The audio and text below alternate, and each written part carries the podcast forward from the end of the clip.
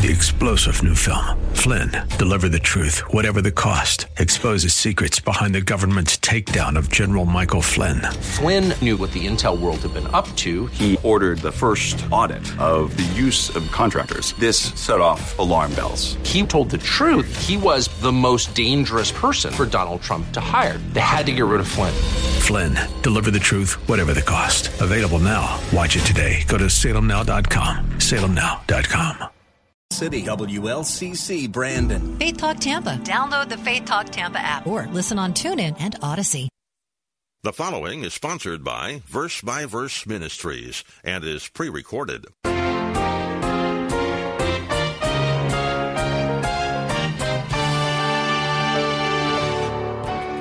What does this reveal to us about salvation?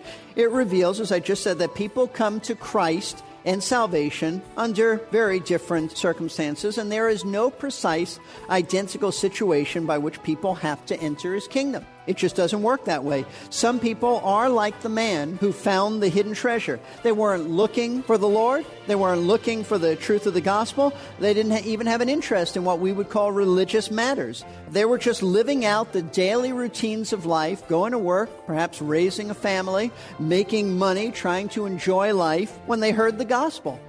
This is Verse by Verse, a daily radio Bible study featuring the teaching of Pastor Steve Kreloff of Lakeside Community Chapel in Clearwater. Today, Steve will be discussing the different ways the gospel can come to a person, sometimes when that person is not even looking for it.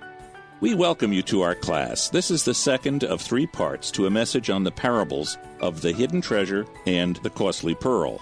Jesus spoke these parables to his disciples to show them the hidden mysteries of the kingdom he was establishing. Open your Bibles to Matthew chapter 13.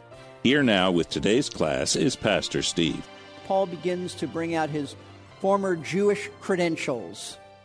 He says, circumcised the eighth day that was the right day, the Mosaic law said to be circumcised. Of the nation of Israel, that is the nation God had revealed his truth to. Of the tribe of Benjamin, one of the most esteemed tribes in Israel because the first king, Saul, came from that tribe. His son Jonathan came from that tribe. Esther and Mordecai came from that tribe, and Paul came from that tribe, an esteemed tribe. He said, I was a Hebrew of Hebrews. As to the law, a Pharisee. That, that's the most strict observer of the law. As to zeal, a persecutor of the church. As to the righteousness which is in the law, found blameless. What Paul means is that he kept all of the outward trimmings of the law. All the external observances, Paul said, if you looked at my life in the past, you'd see I kept them all. All the sacrifices, all the holidays, everything. I was blameless. But he says in verse 7 whatever things were gain to me, whatever things promoted me, he means, those things I've counted as loss for the sake of Christ. Said, I, I give them up. And look at this, verse 8 is great. More than that, I count all things to be loss in view of the surpassing value of knowing Christ Jesus, my Lord.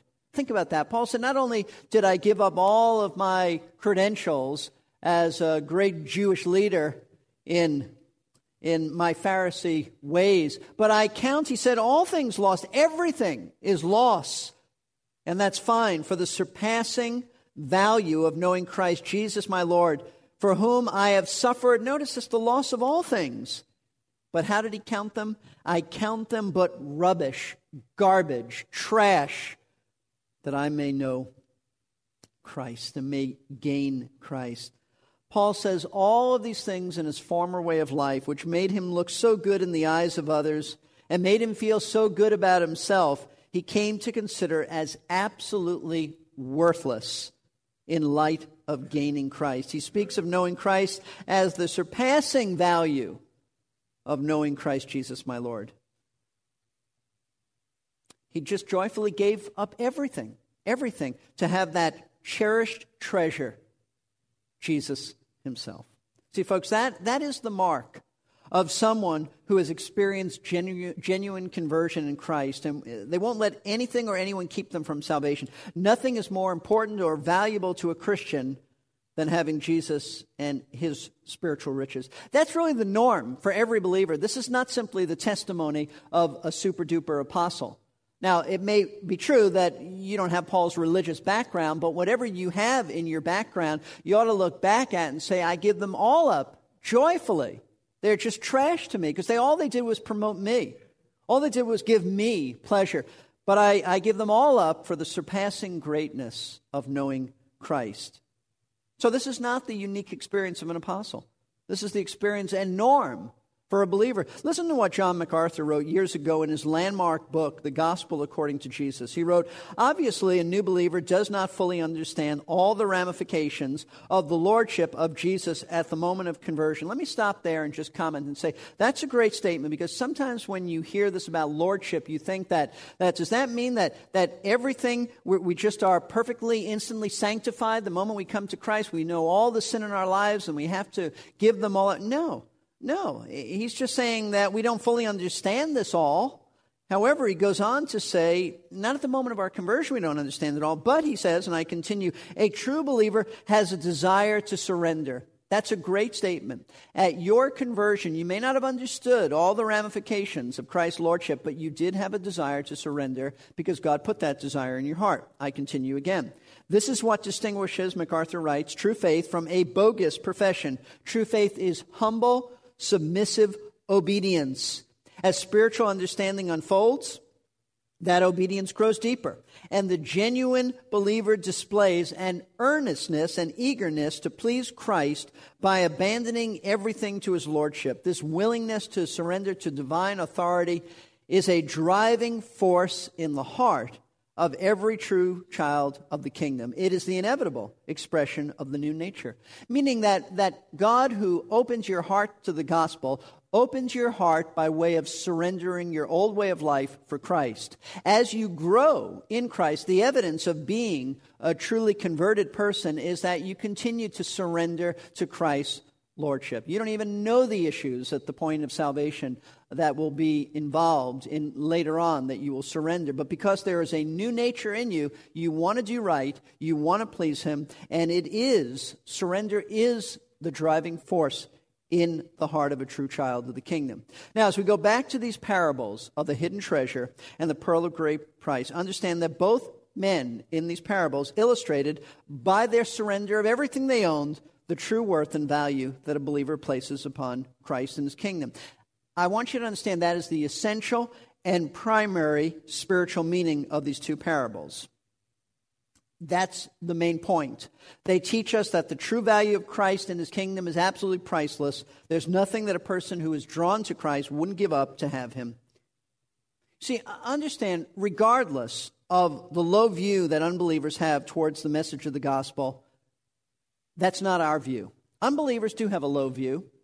They often regard it as absolutely foolish, absolutely irrelevant. In fact, just last night, I was talking to my dad, who is going to be 93 years old in a few weeks, and he is as close to the gospel as ever. It is the time of the year that Jewish people celebrate what's called the High Holy Days. They've just celebrated the Jewish New Year, known as Rosh Hashanah. And in a few days, they will celebrate the Day of Atonement known as Yom Kippur. And so, I, in light of the conversation I was having with my dad, I tried to insert some spiritual truth into that because he has never really thought about that. And uh, as I brought up that Jesus is the sacrifice and that God is holy and there must be a sacrifice to approach him, he just immediately changed the subject. And he knew exactly, he's 93 years old, but his mind is sharp. He knows exactly what I was saying. He just doesn't want to talk about it. It's irrelevant. He would say, Why would we discuss this? Because we would just argue about it. It's not worth discussing. At another point in the conversation, I tried to bring up something too, because he spoke about these little prayer books that he has. I said, You realize that's the writings of men as opposed to the Bible, which is the truth from God. Once again, it was just a, went on to another subject. And all that to say this that that's the way many unbelievers are. They have no interest in the kingdom. They see it as foolishness, something that's not even worth discussing. And yet, every born again Christian knows that the gospel is worth everything. The gospel is worth everything. We know the true worth and value because God has opened the eyes of our hearts to see its true worth and value. And unless God did that, we wouldn't see it. We would just be as closed to the gospel as, as others. But there is nothing more precious and more important than having Christ in our lives. Now, if that's not true of you, if that's not true of your, in your life, if Jesus isn't the most important person in your life, the person whom you value above everyone and everything else, then you need to think this through. You need to consider that you have never come to know him. Because the mark of a true believer is that there is nothing more important in this world than Christ. If that's not the case in your life, then you have what MacArthur called a bogus profession of faith, if you even have a profession of faith at all. So we do need to realize this. The primary message of these two parables is a critical one because they really determine the very destiny of our souls. True believers come in repentance to Christ and we surrender our all for his kingdom, for him. We see it as a priceless treasure. We're willing to give up anything and everything to have him. However, that's the main message of these parables. But this morning, I want to take us a little bit deeper, and I want us to see that there are some more truths, important truths about salvation that emerge from these parables. They may not be the, the primary truth, but they nonetheless are, are here. And the reason I want us to see this is because the more we understand about kingdom truths, the more we understand about our King and the precious salvation that we have in him. So, I want us this morning to look at two more important truths about salvation that are revealed in these parables, understanding that the primary one we've already gone over Christ is a priceless treasure that we're willing to give up everything to have him. But let's go deeper now. The first important truth that I want us to see about salvation that emerges from these parables is this salvation comes to people under different circumstances, different situations in life. As we've already noted, both men in these parables had similar attitudes towards their treasures. Both of these men were willing to give up everything they had just to get this treasure. But there is something very different about these men, and it's an important difference. Each man, note this, came upon his treasure differently, very differently. The man, for example, who discovered the treasure hidden in the field, apparently wasn't looking for it. He, he appears to have just stumbled upon it we don't believe that there are any accidents because God is sovereign, but you understand when I say this, it certainly looked like he accidentally came upon it. But the other man, the merchant, discovered his precious pearl as a result of making a diligent search for it. Notice that in the parable of the pearl, Jesus specifically said, and I quote, the kingdom of heaven is like a man seeking fine pearls. So one man came upon his treasure even though he wasn't looking for it. The other man came upon his treasure after making a diligent search for it. That's what I mean, that, that people come into Christ's kingdom under different circumstances. What does this reveal to us about salvation? It reveals, as I just said, that people come to Christ and salvation under very different circumstances, and there is no precise, identical situation by which people have to enter his kingdom. It just doesn't work that way. Some people are like the man who found the hidden treasure. They weren't looking for the Lord. They weren't looking for the truth of the gospel. They didn't even have an interest in what we would call religious matters. They were just living out the daily routines of life, going to work, perhaps raising a family, making money, trying to enjoy life when they heard the gospel. They weren't looking for the gospel, they heard it. How?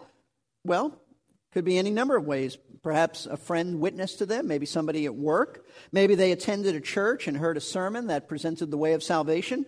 Or maybe they heard a radio program proclaim Christ. Maybe somebody gave them a book that they read, a tract.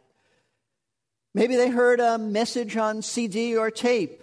Whatever it was, they heard the gospel, and God opened their hearts to the gospel. They believed it, repented of their sin, and they were saved. But they weren't looking for it came looking for them. There are many people just like that. They're not looking for Christ's kingdom, they're not interested in it, but upon learning about Jesus, they find themselves being drawn to him because God supernaturally has worked in their hearts. He has regenerated them, so they saw the true value of salvation. They turned to him for that salvation. Paul, the Apostle Paul, who we just noted before, came to Christ under circumstances like those. Paul wasn't searching to know if Jesus was the truth, was he? He wasn't reading his Bible, looking at up messianic prophecies and, and comparing them with what Christians were saying about Jesus. No, Paul hated the church. Paul hated Jesus. He tried to destroy the church of Christ because he hated, he hated Christ and he hated the people who believed in Christ because he was very zealous for his own religion, Judaism, and he felt that Christianity was a threat to the very future of Judaism because so many Jewish people were coming to Christ. But even though Paul wasn't seeking to know the truth of the gospel, God still sought him and he brought him to saving faith in his son. Paul was just like that man who stumbled upon the hidden treasure. God went looking for him. I'm also reminded, and you don't need to look this up, most of you are familiar with this individual. There is a woman presented in John chapter 4, known as the woman at the well, also called the Samaritan woman. Samaritans were a mixed breed of Jewish people and pagan Gentiles, but it wasn't simply their um, background in, in terms of their, their ancestors. It was a matter that Samaritans worship differently. Samaritans embraced some things of the Bible, but mostly they embraced paganism.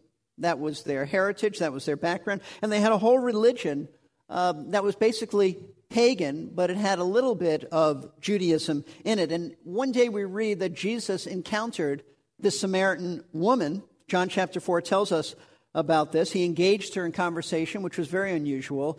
Jewish people and Samaritans didn't usually have conversations, they despised each other. And it was very unusual for Jesus, as a Jewish rabbi, to speak to a woman, let alone a Samaritan woman. Now, this woman, we're told in John 4, just came to get water at a well. That's all she was interested in doing. She apparently, as the conversation unfolds, we learn that she apparently was very satisfied in her Samaritan way of worship and religion. She wasn't looking to make a change in her core beliefs. In fact, she said to Jesus, as he engaged her in a conversation, she said, You Jews worship in Jerusalem, but we Samaritans worship in another place, she meant Mount Gerizim, which is where their temple was. So she wasn't looking to make a change. She seems very satisfied with her Samaritan worship, sort of puts down Jesus for being a Jew worshiping in Jerusalem. She was also an immoral woman because Jesus said, Go and tell your husband. She said, I don't have a husband. And he said, You're absolutely right. You've had several before. The man you're living with now, you're not married to. And she said, Sir, I perceive that you're a prophet. And Jesus went on to tell her that he was more than a prophet because she made the comment, I know that when Messiah comes, he'll tell us everything. And Jesus said, I who speak to you am he. So in this conversation, we realize that this woman only came trying to get some, some water. But as Jesus encountered her, he opened her heart to the gospel. All she wanted that day, all she was really looking for was just some liquid water to draw from a well, but the Lord revealed to her heart the great need she had for living water that would never run dry. And that came by faith in him. This woman became a believer, went to her town and told everybody else, and they came to speak to Christ, and many believed.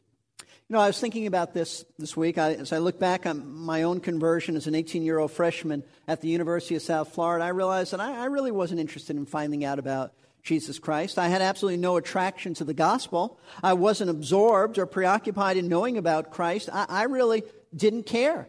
I didn't care at all. But I had a friend who did care. I had a friend who was a new believer in Christ, and he witnessed to me and he loved the Lord, and I kept telling him I didn't want to hear this. And so I, I, finally decided to purchase a Bible, and I decided that I would read the New Testament so that I could intelligently tell my friend why I didn't believe in Jesus. I thought I needed to give something of substance.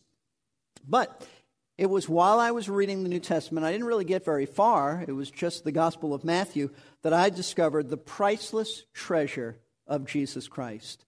I wasn't looking for him.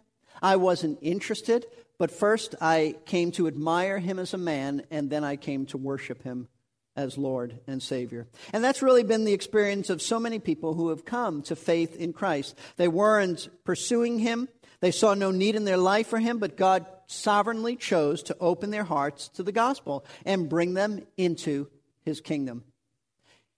There is a wonderful verse, and you don't need to turn there, but I definitely would mark this down in your notes. Isaiah 65, verse 1. It speaks of God's sovereign work of grace in revealing himself to those who previously had no interest in him. This is Isaiah 65, verse 1. It is important. The Apostle Paul will later use this very verse in Romans to make a very significant point. Isaiah 65, verse 1 says this I, God speaking through the prophet, I permitted myself to be sought by those who did not ask for me. I permitted myself to be found by those who did not seek me. I said, Here am I, here I am, to a nation that did not call on my name. The Apostle Paul uses this very verse in Romans chapter 10 and applies it to Gentiles in the first century who came to faith in Christ, even though they were not looking for him. Paul speaks of them as a nation. Now, he doesn't mean one literal nation, but as a nation of Gentiles as opposed to the Jewish nation who had all the information they needed, all the religious trappings and things that they, that they needed, and yet the nation of Israel for the most part, they weren't interested. The Gentiles, they were very interested because God did that interest in their hearts. Initially, they weren't interested. And that's the point. The Gentiles of Christ's day were caught up in their paganism. They initially didn't care about the God who had revealed himself to the Jewish people, but God allowed them to pursue him. He opened their hearts. The Gentiles of Christ's day believed in a plurality of uncaring, unmerciful gods. They weren't looking to find the one true God who is merciful but God opened their hearts to the gospel. Most Gentiles of, Christ, of Christ's day didn't know about the messianic prophecies found in Scripture, as did all Jewish people of, of those times. And yet the Lord allowed them to find him, though at first they were not looking. They had no understanding of God's holiness, no need they felt for a substitute sacrifice for their sins like the Jewish people knew. And yet, they were not seeking him initially, but they found him. And why did so many Gentiles of that day come to faith in Christ and are still coming to him? Because God sovereignly permitted himself, as he says in Isaiah, to be found by those who did not seek him. That's been the experience of many people down through the years, and may indeed fit the experience of many here today. God has sovereignly brought you to himself, even though you had no prior interest in knowing him. You saw no need in your life to know him, yet he permitted himself to be found by you, like the man in the first parable who was permitted to find the hidden treasure. Just sort of stumbled upon it, as it looks like we stumble upon Christ, even though we understand God behind the scenes is opening our hearts. On the other hand, we have the merchant in the second parable who was seeking fine pearls, and he represents someone who comes to Christ under very different circumstances. Unlike the man who came upon his treasure without looking for it, this man did make a diligent search for his treasure. He traveled the world over looking for the finest of pearls. Now, what kind of a saved person does this man represent? He represents the kind of person who, before coming to Christ, was very interested in spiritual reality. Very interested. He was the type of individual who was looking for something more in his life than just making money, just raising a family, just having a good time, because he realized that his life lacked purpose and it lacked meaning. Oftentimes, people like this embrace one religion after another. They often go from one type of church to another looking for the truth, or they get involved in philosophy they're reading all the books. They're trying to figure it all out, trying to find something that will satisfy their aching heart, their heart that's restless. But they don't find anything. They don't find anything in religion or philosophy or self help books. They don't find anything to meet the deep emptiness and void in their life until, until the Lord sovereignly reveals Christ to their hearts.